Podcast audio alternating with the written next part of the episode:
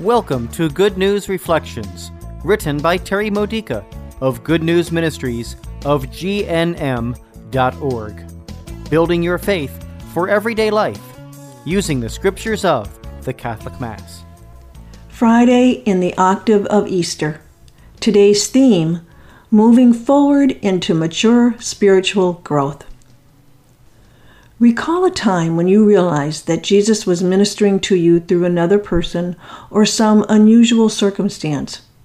You had no need to ask Jesus, Who are you? or Is that you, Lord? because you knew the answer.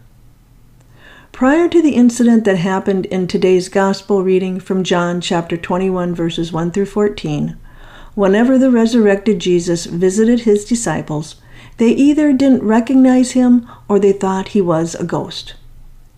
Now at last they have reached enough spiritual maturity to know Jesus when they encounter him. What convinced them that this man standing on the lake shore was the Lord? Was it the miracle of the superabundant catch of fish after a night of frustration and disappointment?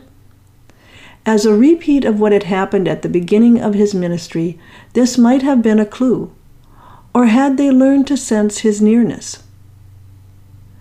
How do we recognize Jesus? Today's first reading from Acts chapter 4 verses 1 through 12 reminds us that we reject the presence of Jesus when we fail to recognize him in the people around us or when we fail to accept what he's doing in our long suffering hardships. What seems like the wrong way to solve a problem actually is the cornerstone of God's plan. What seems like a reason to doubt God's love turns out to be the cornerstone of new spiritual growth. What seems like the loss of a relationship can become the cornerstone of a new and better friendship. What seems like a day of disaster is really the day the Lord has made, a day to rejoice and be glad in it, as today's responsorial psalm proclaims. Every time we give up, every time we despair, Every time we lose hope, we are misunderstanding Jesus. He is always, always busy caring for us and working for our benefit. He's always fulfilling the Father's plans for us, plans for our good, a loving plan. It's impossible for Him to do otherwise.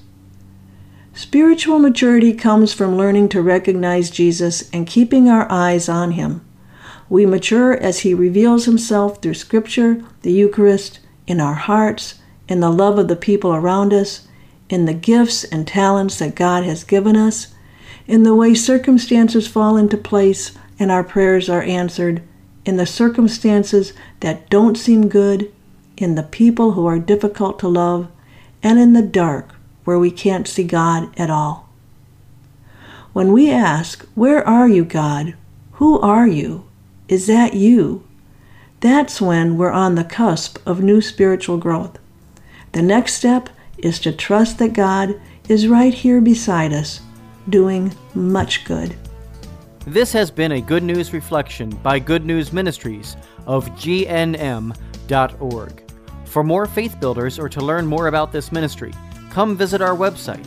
You'll find Good News Reflections available by email and text message, online retreats, prayer resources, and lots more to help you know the Father's love and grow closer to Christ and be filled with the Holy Spirit. Visit gnm.org today.